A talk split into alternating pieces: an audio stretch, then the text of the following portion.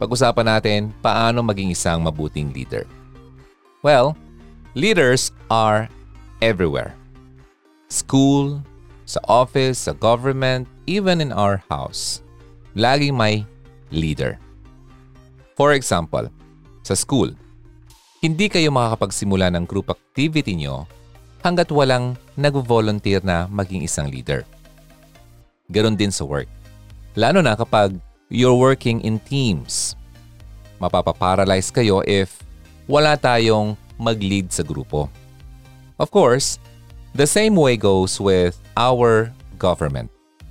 May presidente tayo na elected to be the head of the republic. Aside from being the head of the state and head of the government, isa rin sa function ang pagiging president ng Pilipinas ang pagiging commander-in-chief of the AFP or Armed Forces of the Philippines. Well, ilan lang yan sa mga maraming roles ng isang leader ng bansa. At kung may uh, leaders tayo sa labas, meron din sa loob ng sarili nating mga tahanan. A husband is called to lead his wife. Hindi lang yan spiritually, kundi in all aspects.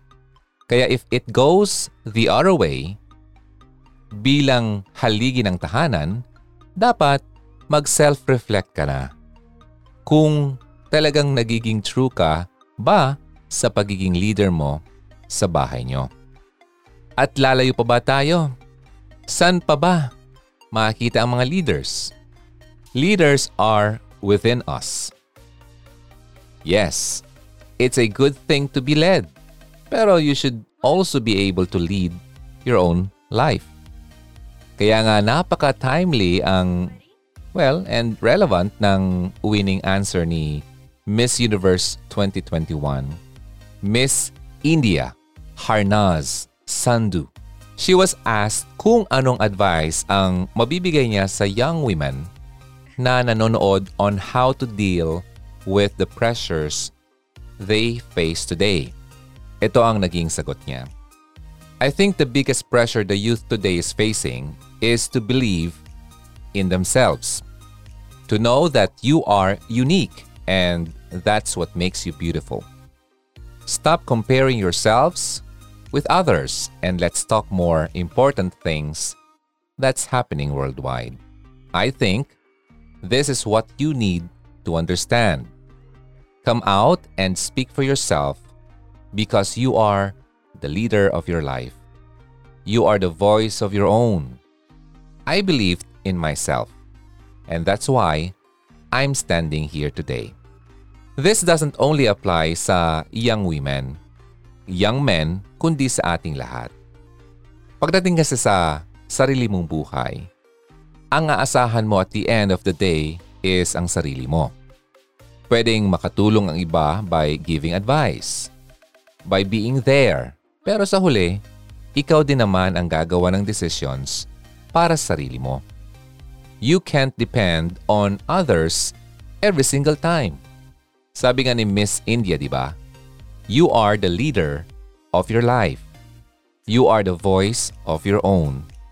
Pero so much of how important a leader is, ano nga ba talaga ang isang leader? How do you define it? Kapag nag-type ka sa Google search bar, what is a leader?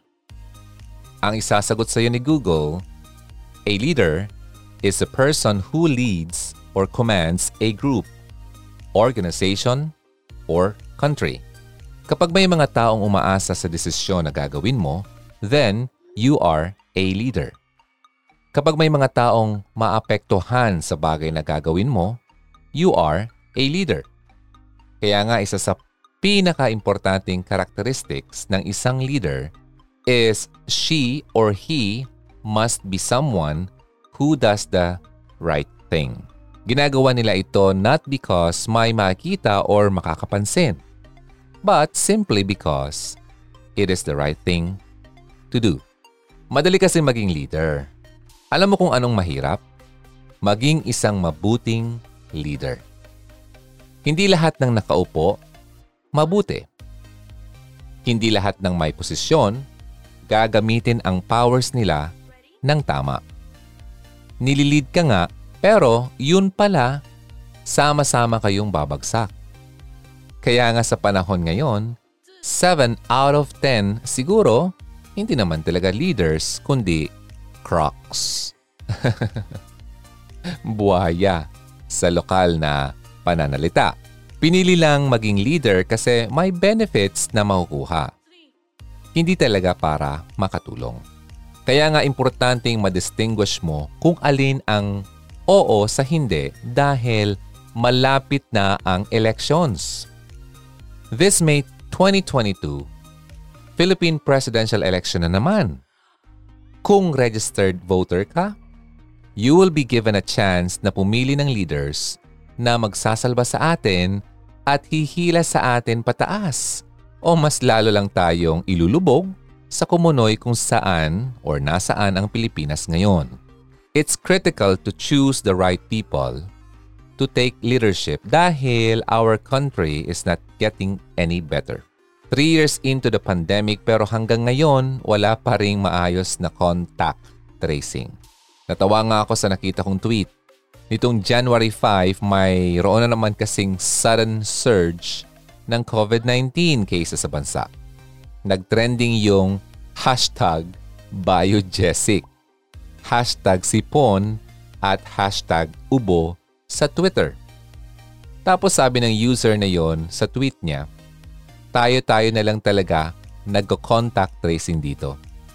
Although nakakatawa pero it's the sad truth today malalaman mo na lang na malala na naman dahil marami sa paligid mo ang nagkakasakit. What's more important to note is that ang Omicron variant ng COVID is milder pero it is more contagious. So, hindi na rin nakakapagtaka na may bigla na lang pagtaas ng COVID-19 cases sa bansa. Kaya babalik na naman tayo sa point natin kanina do not only choose leaders, choose the right leaders. Choose leaders na may good leadership. So do your research. Huwag doon sa puro pangako na napapako. Friendly suggestion lang ha. Stop falling for potential. Kung pipili ka lang naman, dapat yung may nagawa na. Kasi nasaan ang logic sa pagpili ng taong Nangakong may magagawa raw siya pero wala naman actions na nakikita sa kanya over someone na may nagawa na at may magagawa pa. This is not siding with any politician ha. Practical view lang ito sa kung paano ka dapat pumili ng leader. Kung sa pag apply nga ng trabaho, importante ang background at expertise. What more sa leader ng bansa? Even sa business, critical din na magkaroon ng good leadership. Familiar ka ba sa Apple? Apple is one of the largest and leading tech giants today. Sila ang company sa likod ng gadget na gusto mong magkaroon ang iPhone. Pero alam mo ba ang secret kung bakit nananatiling mabenta ang Apple gadgets ngayon? Si Steve Jobs ang mastermind. Ang una niyang ginawa nung pagbalik niya sa CEO nung 1997, tinanggal niya sa trabaho lahat ng mga managers in just a single day. Yes, laid off lahat ng general managers. Pero may dahilan sa kabaliwan na ito ni Jobs. From the conventional management, kung saan may hiwa-hiwalay na business units at may functional department sa bawat unit, pinag-isa niya ang lahat ng units na ito. Pagkatapos, he assigned a leader sa bawat functional department. At hindi lang basta leader, kundi experts talaga on the roles that they supervise. Dahil ang leaders ay hindi lang basta managers, kundi experts. Apple hit two birds with one stone they continue to meet the technological requirements ng industry through producing innovations. And in return, nag-generate sila ng malaking sum ng profit sa company. This is the breakthrough na nangyari sa Apple. Imagine, what can happen sa Pilipinas kung pipili ka ng leaders na fit for the job? Hindi yung nagbubudots-budots lang tapos nanalo na. Hindi ka lang dapat pihikan sa pagpili ng leaders for the country. Hindi lang naman gobyerno ang may governance. Meron din sa school. Nandyan yung mga student government or student council. Kahit sa church, kailangan din mag-elect ng leaders. Even in your own sections or blocks, kailangan nyo ring mag-elect ng officers. Indeed, leaders are everywhere. So it's important to know the key qualities na meron dapat ang isang good leader. Before giving someone a position and before taking a position, mapa-school man yan, trabaho, church, or government, here's the qualities you must look for in a leader. And at the same time, dapat meron ka. Number one, communication. Communication skills is crucial kapag leadership position ang pinag-uusapan. Dapat kaya mong ma-communicate one-to-one ang gusto mong sabihin. Yes, may non-verbal cues tayo tulad ng actions and expressions. But being able to express yourself openly and maki-empathize sa iba is the foundation of effective leadership. At ano ang number one na pinaka-importanting part ng communication? Listening. Hindi ka lang dapat magaling magsalita, kundi marunong ka ding makinig. Good leaders listen and pay attention to all of their followers, employees, and every single individual person they are leading. Sabi nga 'di ba, good leaders and even great leaders are not born. They are made. Kasabay ng empathy, the only way to uh, get people to follow you is to make them feel heard. Dapat ay nakikinig ka. Dapat nakikipag-eye contact ka rin and show sincere interest sa buhay ng iba. Kapag ginawa mo to, surely they will be drawn to you. They'll become inspired feel heard and begin to know, like, and trust you. Sa kabilang banda naman, kung wala kang ka-interes-interes, hindi ka nakikipag-eye contact at wala kang pakialam sa iba, automatic din na they will shut you off. Kung gusto mong pagkatiwalaan ka fully ng ibang tao, you have to be a good communicator. Number two, integrity. Sabi nga ni C.S. Lewis, integrity is doing the right thing even when no one is watching. Without integrity, wala ring real success. Paano mo sila i-expect ng maging honest kung ikaw mismo walang integrity? You should stick to your word. Live by your core values and lead by example malalaman mong may integrity ka kung or kapag number one, marunong kang mag-apologize for your mistakes. Pangalawa, binibigyan mo ng credit ang contributions ng ibang tao. Pangatlo, giving the benefit of the doubt kapag hindi clear kung ano ba talagang nangyari. And number four, being appreciative of people's time. Okay? So, Pasok yon sa integrity. Now, here's number three. Pangatlo sa dapat na mayroon ka or importanteng mayroon ang isang leader. Qualities you must look for in a leader. Number three, accountability.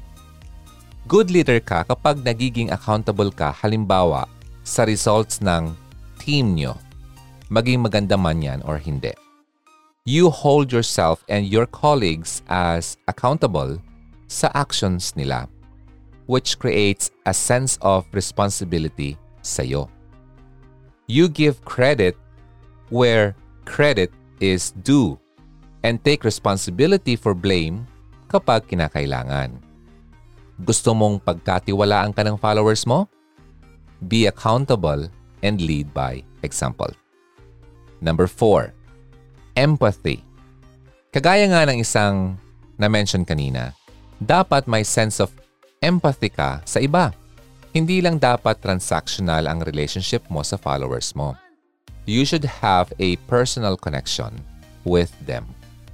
Dapat open-minded ka enough to understand their motivations, hopes, mga pangarap nila, and then yung mga pinagdadaanan nila sa buhay.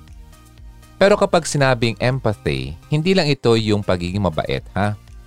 More than being friendly, generous, and considerate, empathy is the ability to understand and share the feelings of another. Ibig sabihin, you can relate to a personal level sa nararamdaman or pinagdadaanan ng iba. For example, kung leader ka, isa kang head sa office nyo at may empleyado kang consistent sa pagiging 15 minutes late. Good leaders won't impute or aakusahan agad yung employee. And even better, leaders will solve the why questions. Bakit kaya siya late? Baka may personal struggle siya sa buhay or sa bahay. May issue sa health o kaya may problema sa sasakyan. Real leaders are empathetic with their teams and deeply understand their motivations. After all, ano pa nga ba ang mas importante sa human communication kaysa pag-unawa sa iba? Number 5. Humility. Never kang magiging isang effective na leader kung mas concerned ka sa sarili mo kaysa sa kasama mo.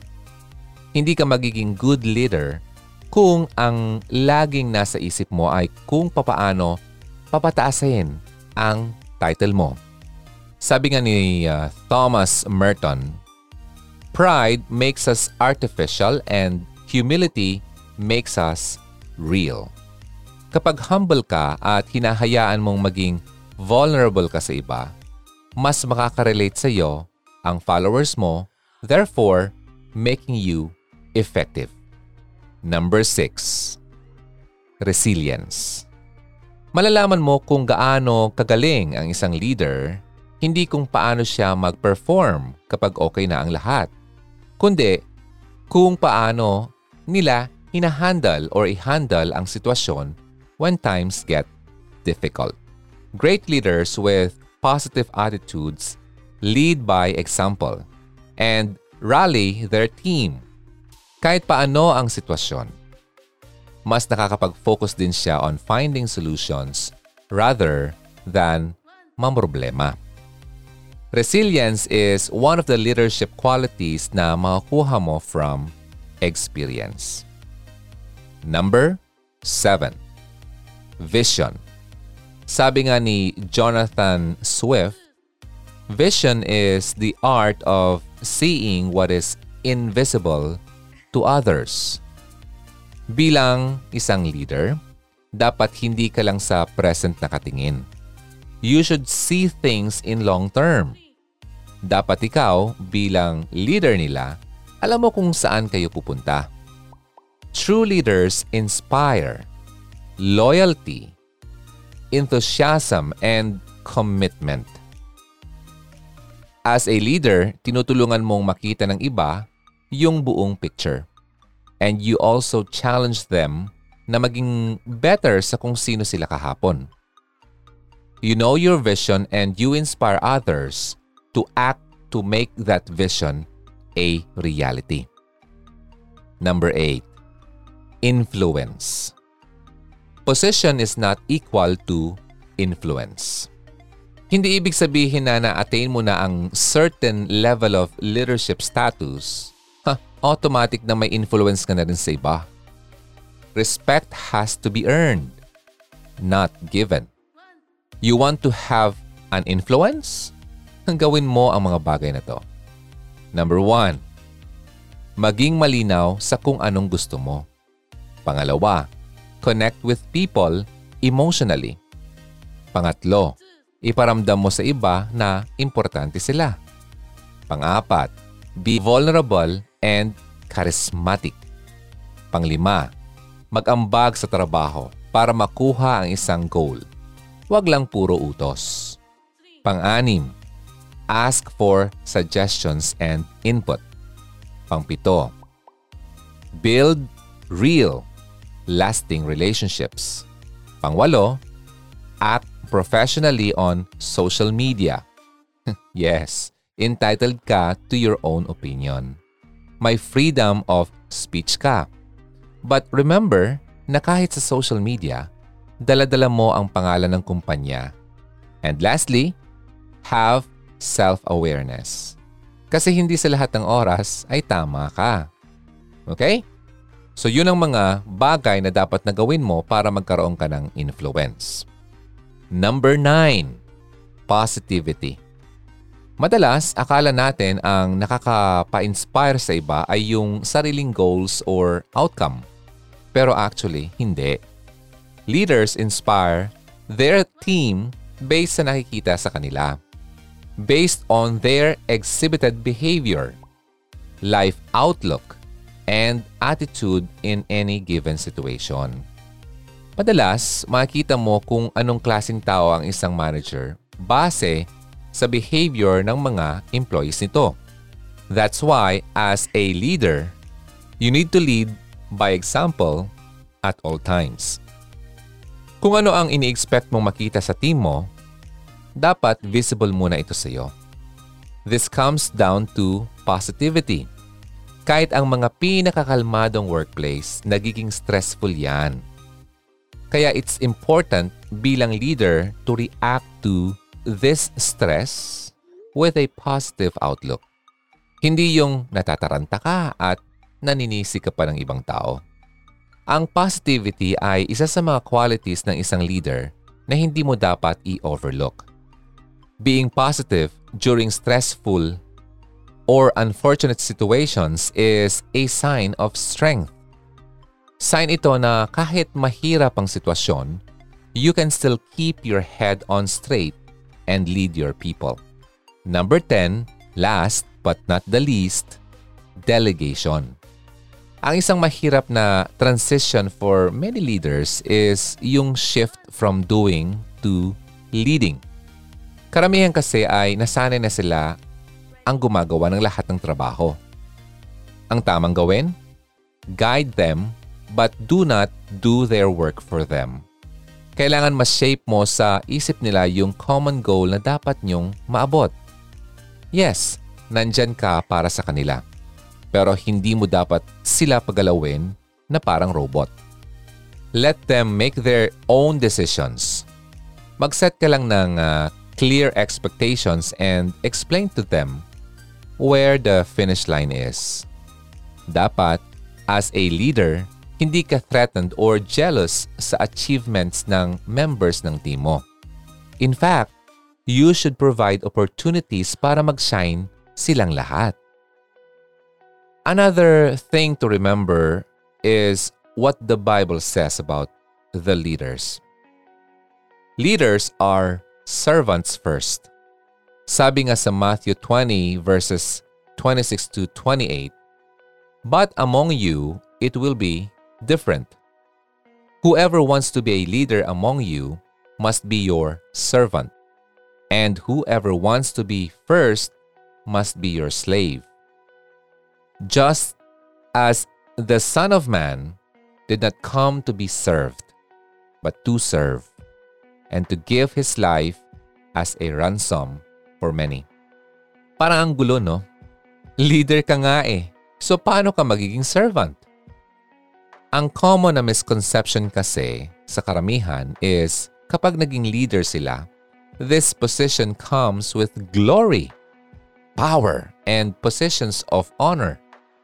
Pero ganito rin yung nangyari sa time ni Jesus noon. James and John had just asked Jesus to place them at his side when he assumed his throne sa kingdom na darating. Siyempre, hindi nagustuhan ng ibang disciples yung request ng dalawa. Kaya as a lesson, pinakita ni Jesus kung ano ba ang totoong servant style ng leadership. Si Jesus, the Lord na nagkatawang tao, ay lumuhod at hinugasan ang mga paa nila, teaching them the true measure of leading, which is first, serving others.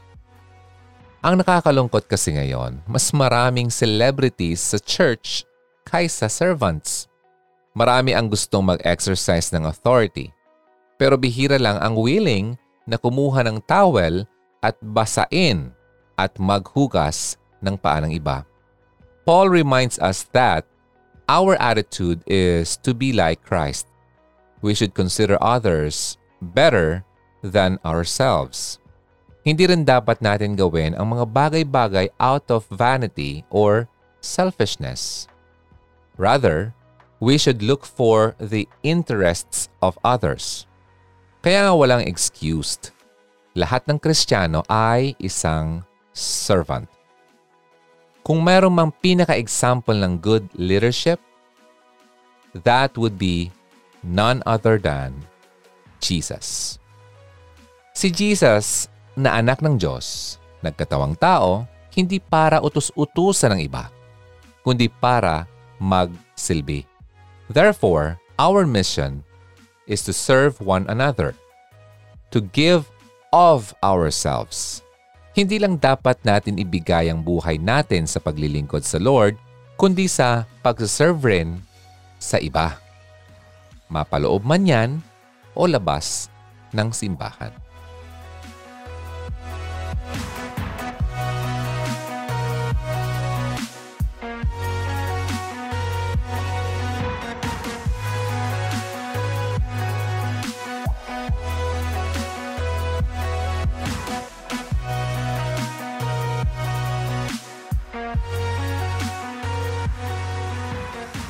Maraming salamat Hag sa pakikinig ngayong Sunday. Bawang episode, pinag-usapan natin ang good leadership. Paano maging isang mabuting leader. Maraming salamat. Ako po si Ronaldo ng Hugot Radio. Until next time, sa Hugot Radio with Care 104.3 The Way FM every Sunday, 12 noon hanggang 1 o'clock ng hapon. I'll see you again next time. Maraming salamat. Ingat ka and God bless you. Bye.